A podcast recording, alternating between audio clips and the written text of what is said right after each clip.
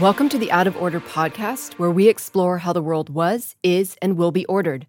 My name is Sharon Sterling. I'm the Deputy Director for GMF's Asia program, and I'll be your host for today's discussion on Turkey.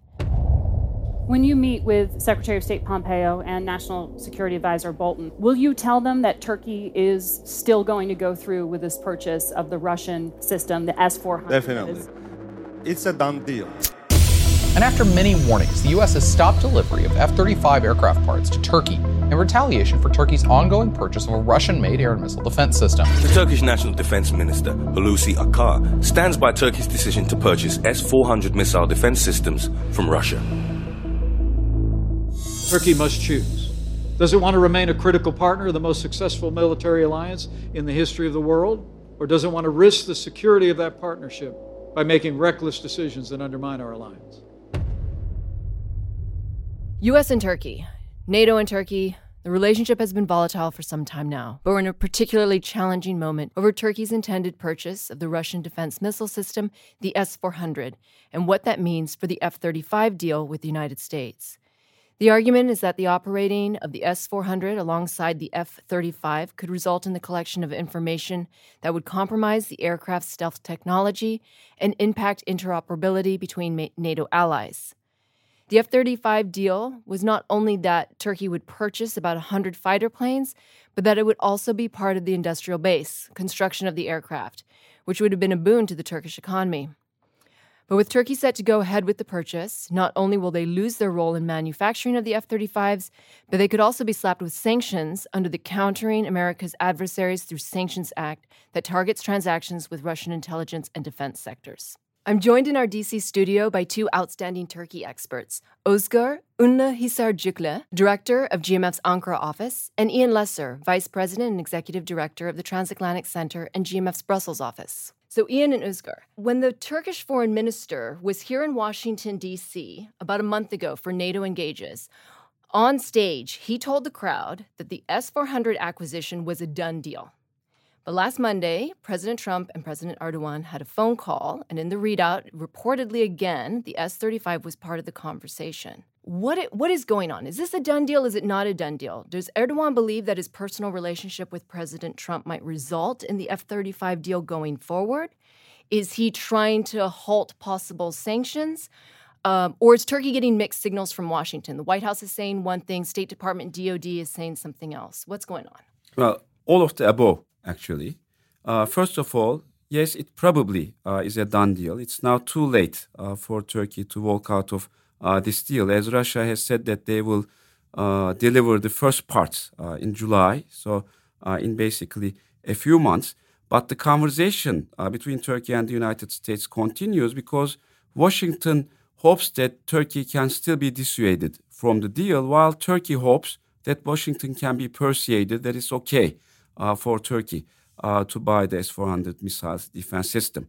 Uh, as opposed, when we come to the mixed signals, Uh, it's true. Uh, this is not only uh, in this case in many foreign policy issues not only Turkey but all European allies uh, get mixed signals from Washington. I, I, think it's also true that you know in diplomacy there is a general tendency to believe that a deal can be done, and I think we have two presidents in play here who maybe more than the usual the usual pattern, the usual traditional pattern, really believe that their own personal imprint can make a difference. But I, I, think there are also other issues on the table. And, you know, it is possible to imagine a deal, um, and I think this is probably what the State Department is after, that involves some concessions from the United States on other things that Turkey is concerned about, including in Syria and maybe in other areas as well, uh, with some assurances, maybe a delay on the S 400s. Uh, I think one of the things that is, uh, is being talked about is that. Um, that either Turkey will delay receiving the S 400s or um, in some way could agree to um, to keeping them kind of in a cold storage or selling them on elsewhere. Uh, these kinds of deals have happened in the past with Russian equipment. There was a similar situation in Cyprus many years ago where the Republic of Cyprus had bought S 300s. And, and it turned out in the end that the deal there, in Turkey's favor, frankly, was that uh, these were never unpacked and they sit in crates to this day in Crete. Um, so there are all kinds of things that could be imagined. I agree with Özgür that it's very, very unlikely that Turkey will back away from this deal. I think uh, everybody seems to be committed, and frankly, the Russians simply have too many equities, too much leverage with Turkey to to make it easy for them to back out of it. I mean, obviously, Turkey has, and Özgür can say more about this. Turkey has a has a very developed relationship with Russia, always has, especially on the economic front. Uh, many industries.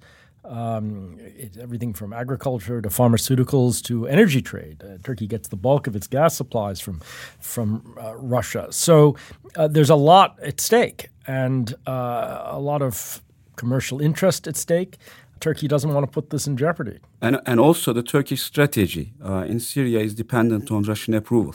So the moment uh, Turkey and Russia fall apart, I believe that Turkey won't be operational in Syria any longer. So the the argument that you hear sometimes from some in Washington D.C. is that Turkey is using this as an opportunity to gain more leverage, and it's not necessarily trying to get closer to Putin and Russia. But that but you're saying that that's actually not necessarily the case. Well, these are not mutually exclusive, uh, as a matter of fact, because uh, Ankara doesn't see uh, getting closer to Russia uh, as getting farther away uh, from NATO. Uh, so Turkey hopes that it can have very close relations with Russia and maintain uh, very close ties uh, with NATO and the United States. I personally think it's not uh, that easy, but this is the thinking in Ankara. We should also maybe talk a little bit about the personal rapport between the two presidents, President Erdogan uh, and Pre- President Putin. Uh, this has actually helped the, the rapprochement between the two countries a lot. The two leaders uh, seem to like each other, like talking to each other, and like cooperating. So that's also bringing the two countries closer to each other. And then on the flip side of that, how is the relationship? We talked a little bit about the U.S. relationship with Turkey and a little bit about Trump and Erdogan's relationship. Um, what about broad, broader speaking? Right now, um, Secretary General Jens Stoltenberg is in Ankara. What's the NATO and Turkey relationship like at this point? Well, you know, I think the bilateral relationship between Turkey and the United States is an extremely strained moment. It's never been an easy relationship to manage. It's always been difficult, uh, and it was usually managed by professionals on both sides. And I think one of the things that we see now is that it's increasingly politicized. It's not being handled that way, which isn't helping. But there's a long history of Turkey being under sanctions from the United States, uh, and so Turkey has, and this goes back even to the 50s and 60s, frankly, uh, and then in the 70s over Cyprus again and even more recently, uh, you know, Turkey wasn't able to get deliveries of attack helicopters or frigates uh, some time ago, decades ago, actually, 20 years ago, uh, because Congress wouldn't permit the transfer. So, you know, there is some reason for Turkey to be concerned about the reliability of the United States as an arms supplier. Um, I think for NATO, many of the concerns that you mentioned at the beginning about the interoperability, about uh, compromises with the F 35 program, a plane that many NATO allies are buying, um, are quite serious. Uh, the Secretary General of NATO has said actually that allies are entitled to buy armaments from wherever they like. Those are national decisions. Doesn't mean that people like it. They don't like it, and the relationship between Turkey and NATO allies is, frankly, quite strained inside NATO headquarters at the moment. Ian, you have said that the relationship between Turkey and, and the United States has always uh, been strained, uh, which is true, but it probably was it, it was probably never so vulnerable. Yeah. Uh, I think that we could. It's time to talk about real vulnerability, uh, particularly if Turkey goes ahead, as it probably will, uh, with this S400 deal uh, there will be several consequences which could put Turkey on a path dependency. Uh, away from the West. Here, this really makes a difference. We're not talking about this in a vacuum. I mean, there are at least two things that are bearing on this that, that are worth thinking about for both countries. Uh, one is simply the deterioration of the security situation in the region. I mean, Turkey always had a, a difficult neighborhood, as Turks like to say, but frankly, it's not just difficult now. It's crisis prone, it's uh, in turmoil, it's in conflict. Uh, Syria may never go back together. Iran is a long term geopolitical competitor. Uh, the list of, of issues around Turkey simply goes on. So it's very insecure. Turkey needs allies.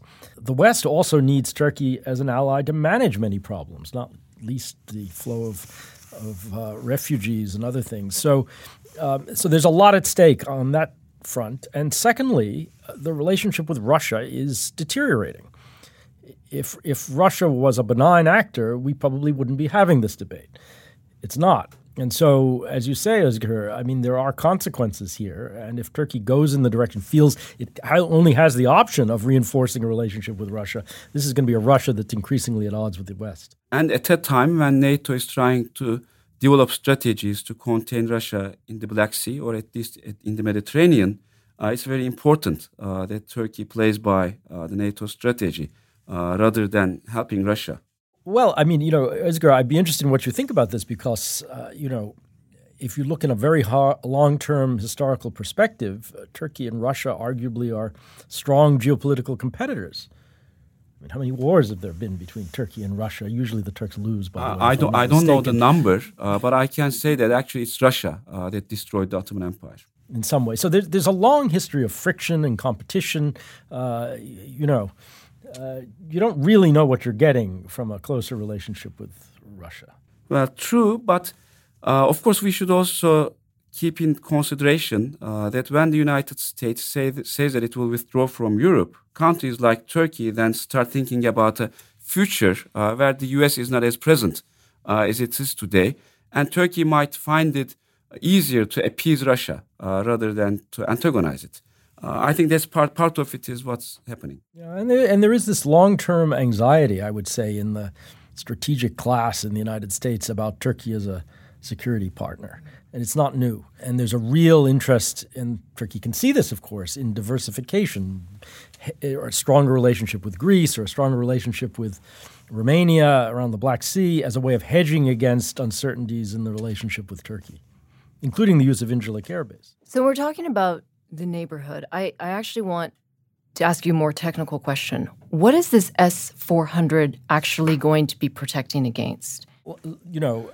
air defense systems these days are, are multi purpose. Uh, it's obviously a defense against capable aircraft, but it's also a defense against uh, ballistic missiles, above all. And, and Turkey lives in a neighborhood where these threats are very, very obvious, not least from Syria and from Iran there are different ways uh, to look at this. First of all, as uh, Ian has said, the immediate threat uh, would come from uh, Syria and Iran. I assume that the Russian S 400 wouldn't protect Turkey uh, against the Russian uh, ballistical Especially threat. Not if, if they have Russian technicians working on them. But of course, also, as Ian has said, these are mobile and very flexible systems, so they could be relocated depending on where the threat is coming at a particular time. There's even the rumor that actually, and you know, I'm I'm saying this maybe half as a joke, but half as a reality. Uh, you know that Turkey was actually attacked by its own air force uh, two years ago during a coup attempt. So there are actually people uh, who think that Erdogan wants this as a defense against its own air force if it goes against him. I, I have heard analysts in Turkey, very well informed ones, tell me that the Turkish Turkish Air Force itself is not that keen on acquiring this S400 system, uh, you know, because it would be difficult to integrate. Um, they would have to maintain sort of parallel um, logistics structures in order to, to operate it. Um, and it's in some ways a kind of bother for them. Not to mention all of the compromises it would make and the difficulties within NATO that it would raise and all all the rest of it. But I, I don't know if that's I don't know if that's accurate. Well, that would that would in any case actually start a new political the new strategic culture uh, within the Turkish military. Some officers would learn Russian uh, as a foreign language as opposed to English. They would go to Russia uh, for trainings. Russians would be visiting Turkey for for maintenance and upgrading the system. Uh, so a relationship that's similar uh, to the relationship between Turkish and American officers would be formed between Turkish and Russian officers, and this would create uh, two groups within the Turkish military. And the existing officers in the Turkish military uh, would not like that. But if I could divert the conversation slightly, uh, based on your question, so Ian, if Turkey deployed uh, part of these batteries on the Eastern Mediterranean, say in Mersin, uh, let's say, uh, close to the Syrian border, but also close to Syria, what kind of repercussions do you think this would have in the region? Because there's already escalation of tension there. Well, you know, one of the issues I think one has to take into account is the simply the Russian technical contribution to maintaining this system over time. Um, it's not just a question of buying a turnkey system. This is a very sophisticated thing in which the software and and and the system as a whole, the architecture as a whole, uh, is just as important, maybe more important than the the missile batteries themselves.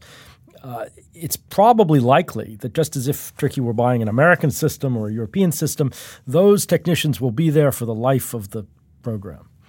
And they will inevitably have some influence over how it can be used. Syria is a Russian ally. Iran is a Russian ally. How easy will it be for Turkey to deploy this system against those particular f- threats? Um, not maybe not so easy, and uh, and of course, if it's deployed in the west of the country, this is going to look like it's deployed mainly to deal with Greece or to deal with uh, with uh, Greek Cyprus, which, as remote a contingency as that is, is obviously not going to look very good in the west. So let's say Turkey goes through with the purchase of the S four hundred system, as you both are predicting. Um, the delivery and the production of the F thirty five is halted, and the U.S. imposes sanctions because you're both saying that that's likely. Is that correct? Does the White House have the ability to counter the Hill when it comes to sanctions, or is that something that's not definitely not in the case of CAATSA uh, because there's a law. I mean, there is some discretion uh, in the case of F-35, but again, it's not likely that the president would use that discretion. I mean, I think you know your question points to a an important issue behind all of this, which is that it's not just the, the question of, uh, of the purchase of the S 400s and whether Turkey will get F 35 or not. It's, it's the steady deterioration, I don't know, even collapse, frankly, of the strategic constituency for Turkey in Washington. Uh, which was always quite strong. There were always critics, of course, but there was a very strong uh, constituency in the defense community, um, in the White House very often. Um, this is really a collapse. There has been a general deterioration of those who feel that the relationship, as Turkey, Özgür was saying earlier, would agree with Turks to say that the relationship with Turkey is too important to be jeopardized by these kinds of moves. Uh, that's not the case anymore, especially on Capitol Hill, where the mood has gotten very, very tough, partly over Turkey, but partly over the fact that this is a Russian system. And so, you know, those things taken together, I think, make it very, very difficult to get out from under this sanctions threat if Turkey can, you know, goes ahead with the purchase of S4. So if the Hill goes through with this, then then what happens? What's next in the in the Turkey-U.S. relationship? And what about more, even more broadly? What about Turkey's commitments to NATO? Because Turkey has been a very active partner. Well, I mean, I, I have a nightmare scenario that could actually come out this, this summer. So if Turkey goes out and buys the S-400 system, as it probably will, okay, I think there is no reason uh, to be optimistic about this, the United States will highly likely implement the CAATSA sanctions, which will trigger an economic crisis in Turkey, which the Turkish public will rightfully attribute to the United States. Uh, so anti-Americanism will further uh, be further aggravated uh, in Turkey, first of all. Second, the United States will very likely remove Turkey uh, from the F-35 program, but uh, this should not be thought of in isolation only. Uh, this will this may set a precedent for future uh, sophisticated weapons programs uh, by NATO allies.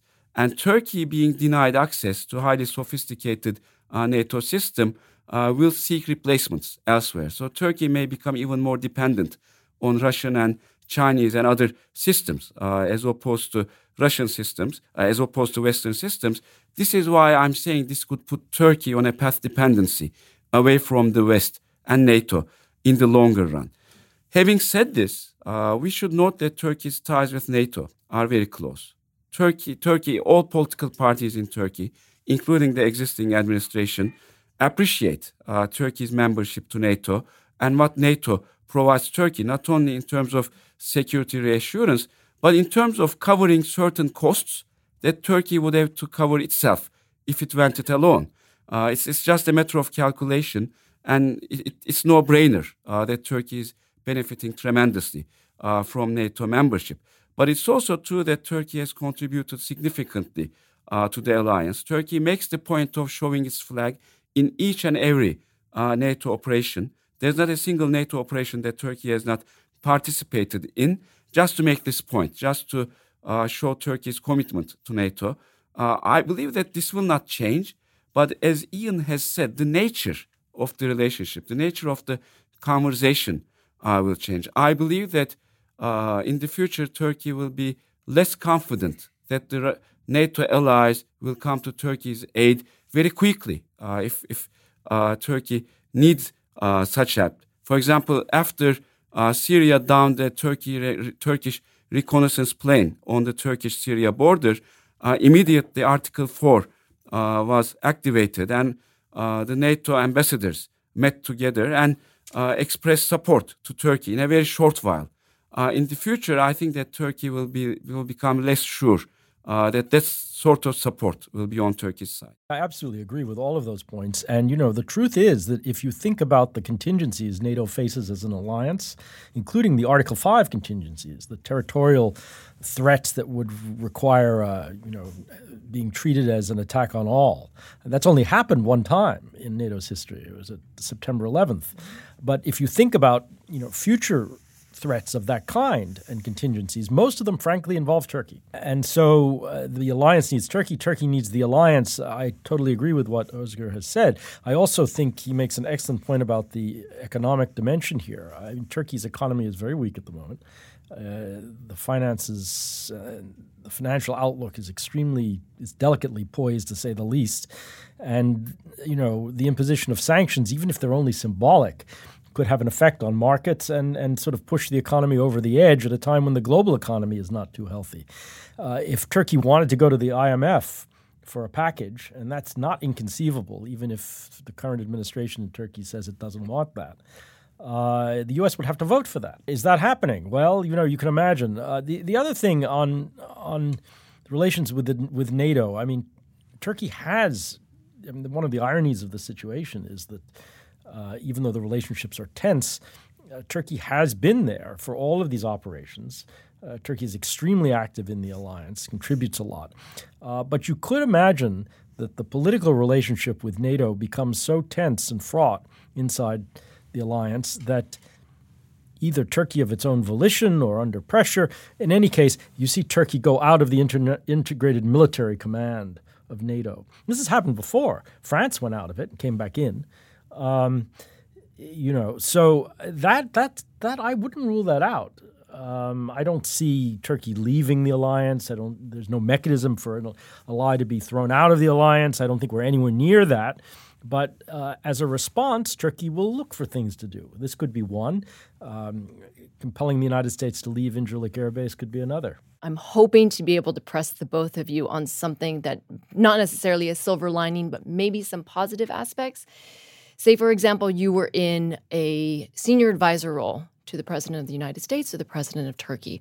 What areas of cooperation would you stress? How would you sort of walk back from where we are now to a place of greater cooperation? I would, I would advise uh, my principal uh, to take a broader view and a longer term view, uh, which politicians, of course, uh, rarely do. Whatever the situation is in the long, in the short run, first of all, Turkey will need uh, NATO uh, in the longer run. And also, even if our, let's say we do have some disagreements uh, with the United States, it's, it's, it's not a secret in Syria, now in the Eastern Mediterranean as well, etc. But actually, in the big picture, we agree on more issues uh, with the United States than we disagree on. Whereas we're talking about, uh, let's say, rapprochement between uh, Turkey and Russia, we disagree with Russia on, on almost any critical uh, geopolitical issue or on any strategic issue, from Central Asia to Caucasus to the Black Sea to the Balkans, even even uh, in the Middle East, our visions, or even in Syria, where Turkey and Russia are cooperating, our vision for the end game are actually the opposite. Russia wants Assad to stay, and we want him to leave.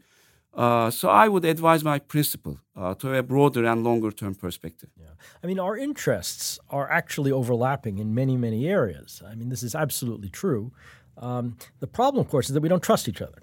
This is reinforced. Ian, we actually suspect each other. We are beyond distrust. exactly, exactly. Uh, not not too long ago, I wrote a book about Turkey called Beyond Suspicion. But and that was in a time when it was a bit better. Frankly, we really need to get beyond the suspicion. It's a basic problem. Or you need to write beyond beyond suspicion too. Beyond suspicion too. Maybe I don't know. But the other thing, you know, I I I'm based in Brussels so I also see this from the European side as well, where there are stresses in the relationship with Turkey that go beyond our conversation within the European Union. Um, but one of the big differences between Turkey's relationship with Europe and Turkey's relationship with the United States is that with Europe there is a broad, broadly based relationship. It's economic, it's social. There's a big diaspora in Europe. Um, they Europe and and Turkey cannot avoid each other. It's not optional for them to have a relationship, whether it's good or bad. The United States and Turkey are far away. The relationship is overwhelmingly about security and defense, and not much else. Uh, there's trade, but it's not it's not really that significant. Um, and so uh, this lends a certain fragility, a certain brittle quality uh, to the relationship.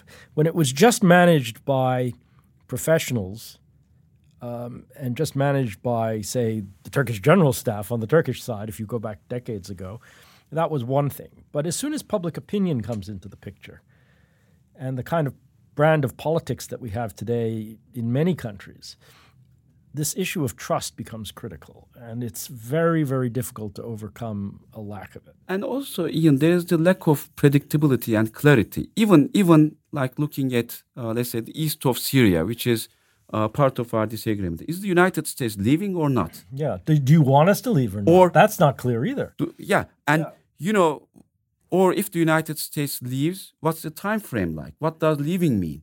Uh, but in the in the bigger picture, I mean, is, is the United States pivoting away from Europe or not?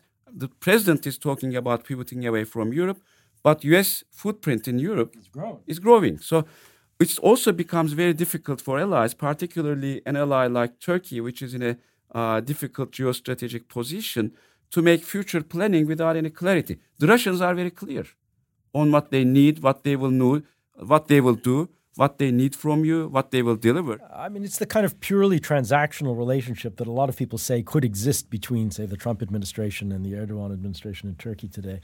But, you know, frankly, we've come to expect more than that from relations between Turkey and the United States. And it's not just about the transactional piece of it. That was always there, you know, practical cooperation where interests aligned. But there was also a values piece to this. There was a sense that Turkey was joining a project in the West. We had projects together.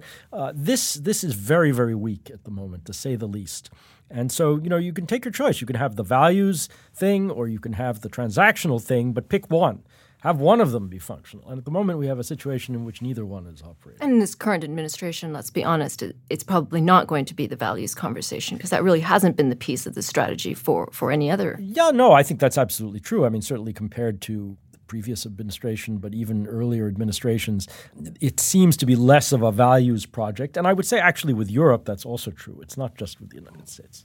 So, Ian, actually, I would like to ask you a question. Uh, we, we have talked about the deficit of trust or even uh, mutual suspicions. We have talked about the, the pro relationship constituencies on both sides collapsing. But I believe another problem uh, is the non existence of a valid strategic framework uh, between the two countries. Because, as a matter of fact, the strategic framework uh, guiding US Turkey relations was built during the Cold War, was very relevant in that setting.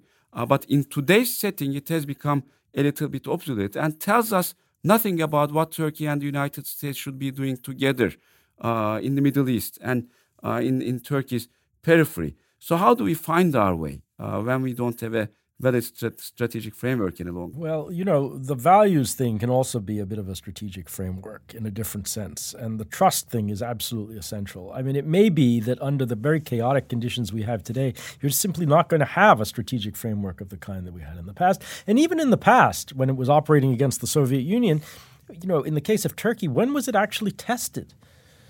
It was a theoretical thing. It was good that it remained theoretical for Europe. Uh, we don't really know how it would have worked. We don't. Uh, so what are we left with? We're Actually, with, if we knew, it would mean that it didn't work. If right? we knew, we probably wouldn't be here talking about it. Uh, unfortunately, uh, in a nuclear era, but um, you know, this is this is extremely consequential for the two for the two countries. I think we both have certain myths about each other, which are becoming you know, sort of difficult to digest under the current conditions. In the United States, we look at a map. Discussions about Turkey and strategy tend to start with people looking at a map and saying, look where Turkey is. It's relevant to the Balkans and the Middle East and the Black Sea and the Mediterranean. You know, it sits astride cultures and it's a bridge between civilizations and all of this kind of thing. And of course, Turkey likes to talk about itself that way too, right? Um, and when we look at the range of issues that we face today, I think it's becoming more and more apparent that the difference of perspective between a leading regional power like Turkey and a global power like the United States, it's inevitable that we're simply not going to see things in the same way. I think that's part of our problem. We've been talking a lot about bilateral relations, multilateral relations, and international arms deals, but we really can't forget the role domestic politics plays. And today we saw the news that Turkey's Supreme Electoral Council ordered a new election for the mayor of Istanbul where the opposition candidate actually had won back in March. Özgür, can you give us a little background on the domestic political situation? What is the significance of this decision for a revote in Istanbul? Is it a win for Erdogan and his political party or not? Well, I think it's a gamble uh, for President Erdogan. The stakes are very high and the odds are against him.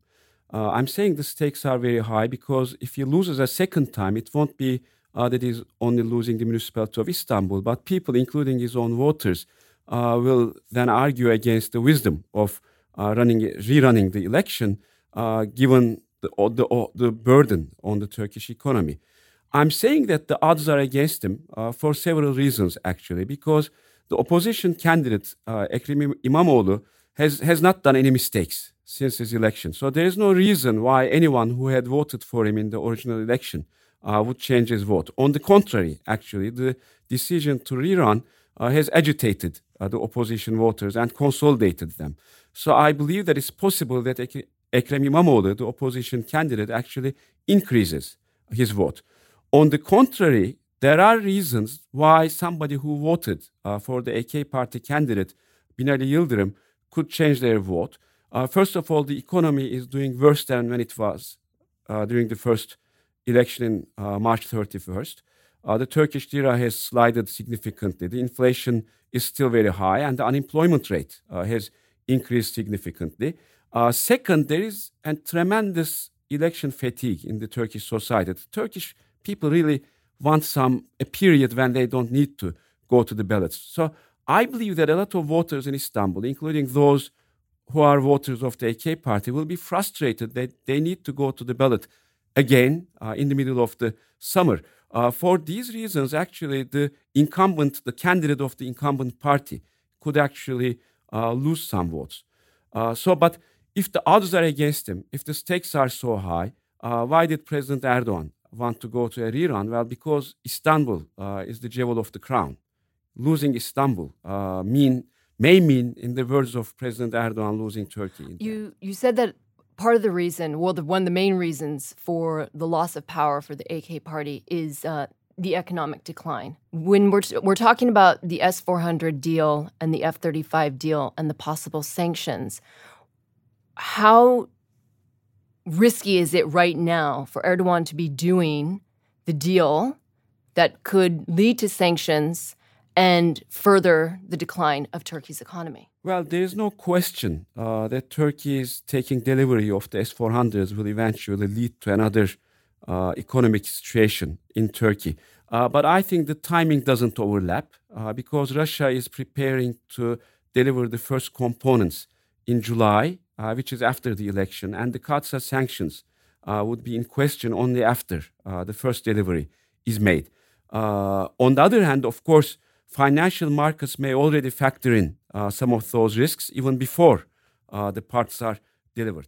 Does a weakening political grasp at home limit President Erdogan's abilities um, to walk back from the S 400 deal? Well, you're saying that's already a done deal, but in renegotiating or his dealings with the West, is what's happening domestically impacting? It could go both ways, actually. So President Erdogan could find a way, could try to find a way out of uh, this corner, and he could maybe uh, find rapprochement with the way his his way out of the situation. then he would get into more constructive dialogue with Western allies. But it could also harden him. You know, he could feel cornered, and when a politician feels cornered, he toughens. So let me ask the both of you um, as we close out the um, episode today. What are what are the next big things that we're looking for? Erdogan and President Trump will see each other on the sidelines of the G20. The S four hundred, you said the first parts are scheduled to arrive in July. in July. So, so what's the what's the next big thing that, that we're watching for? Well, well, the next big thing is Turkey taking delivery of the first parts of S four hundred, uh, meaning that there is no way. There's, there's no, no, way back from point. there. Yeah, that's the point of no return. Okay, and then the sanctions would follow that. Yes. And I think it would be very difficult to imagine Turkey. Uh, not having not facing those sanctions. It will happen, and some of the consequences that Özgür spoke about, including ones that go beyond the security realm that have to do with uh, with Turkey's economy and markets, um, would really come under strain. Um, and we could find ourselves having to look for a different base in the region, uh, not being in Incirlik. There are a whole series of things. I, I, what is the best that we can hope for? I mean, the outcome that we're describing now is probably the likely one, unfortunately, but it's not the only one. I mean, I could imagine a circumstance under which the two presidents talk to each other and with some, you know, effective kind of ground level diplomacy having been done beforehand, having a kind of package of things on the table that President Erdogan could credibly take to the Turkish public and say, we got something. Uh, we didn't talk too much about American support for Kurdish militias in Syria, the YPG, and so on. But this is a thing that the Turkish public is deeply focused on. Uh, eh, eh, you know, an American move on that front would make a big difference to the situation. And there are ongoing talks. And there are ongoing talks about this. So, so there are things that could be done in Syria. There are things that could be done perhaps with a delay in receiving these these parts of the system from Russia. I don't think that's very likely, but it's conceivable. I mean, there's a formula that people are talking about, which I don't find very credible, uh, but which is not impossible either. Uh, that Turkey agrees with Russia to deliver uh, the S 400s to a third party that does not have weapon systems. For a temporary hold? A no, no, third no, no, party no, temporary no. hold? To, no, to sell it to a third party, ah, basically. Okay. Uh, so Turkey not taking delivery uh, of the S 400s and someone else taking delivery of them. I mean, this would solve the whole problem. But for this to happen, Putin. Uh, yeah, well, well, that's right. He gets a vote. And, you know, part of the situation we've not talked about, it makes it even more complicated, is the fact that at the same time, the United States is trying to sell, convince Turkey to buy Patriot, our version of the S 400 system. Uh, there's also a European consortium in the mix here as well. Um, have we gotten to the place now where that's actually a possibility? Because you had mentioned at the beginning of the podcast, yeah, there's I mean, been back and forth. There's there was talk, but then they never knew whether or not it was actually going to be a deal or if it was an offer. No, this time this time it's actually different. Uh, this time the United States has a uh, pre-authorization, uh, if I may. I don't know the uh, correct term, but the Senate has already authorized uh, the United States to sell Patriots to Turkey with the condition that Turkey uh, walks out of the S-400 deal. So the moment uh, Turkey does not uh, go ahead with the S-400 uh, deal, uh, Turkey already has a very attractive proposal from the United States for the Patriots. And this is what Turkey wanted. That could be a happy ending, okay? I mean, if we're looking for one. I mean, Turkey finding a way not to buy the S-400s and Putin being okay with it. And the only way is transfer uh, to a third country and then Turkey buying, that would be a game changer. Yeah, and this sounds like it's going to take some but heavy dealing in Syria. And well, absolutely, and it's not it's not inconceivable in this highly sort of personalized foreign policy that um, that the next time that. Uh, that Trump and Putin speak, uh, or by phone, that there could be some agreement with other issues, of course, on the table between Russia and the United States. It's a very long list um, that would somehow modify the Russian view about this and somehow make it easier for Turkey to delay or back away from this deal. It's an extremely complicated uh, equation, uh, very fraught, very uncertain. We will see. It sounds like we'll be keeping an eye out for. Um, or an ear out for conversations that are taking place over the phones between the leaders, and then certainly watching what happens on the sidelines of the G20 in Japan at the end of June. So we'll keep watching Turkey and see how it develops. Hope to have you back on the podcast in the near future. So thank you so much for being here today. Thank you, Cher. With pleasure. Thank you, Cher. Thanks for tuning in to this episode of Out of Order, a German Marshall Fund podcast. The show is produced by Zachary Tarrant and me, Sydney Simon.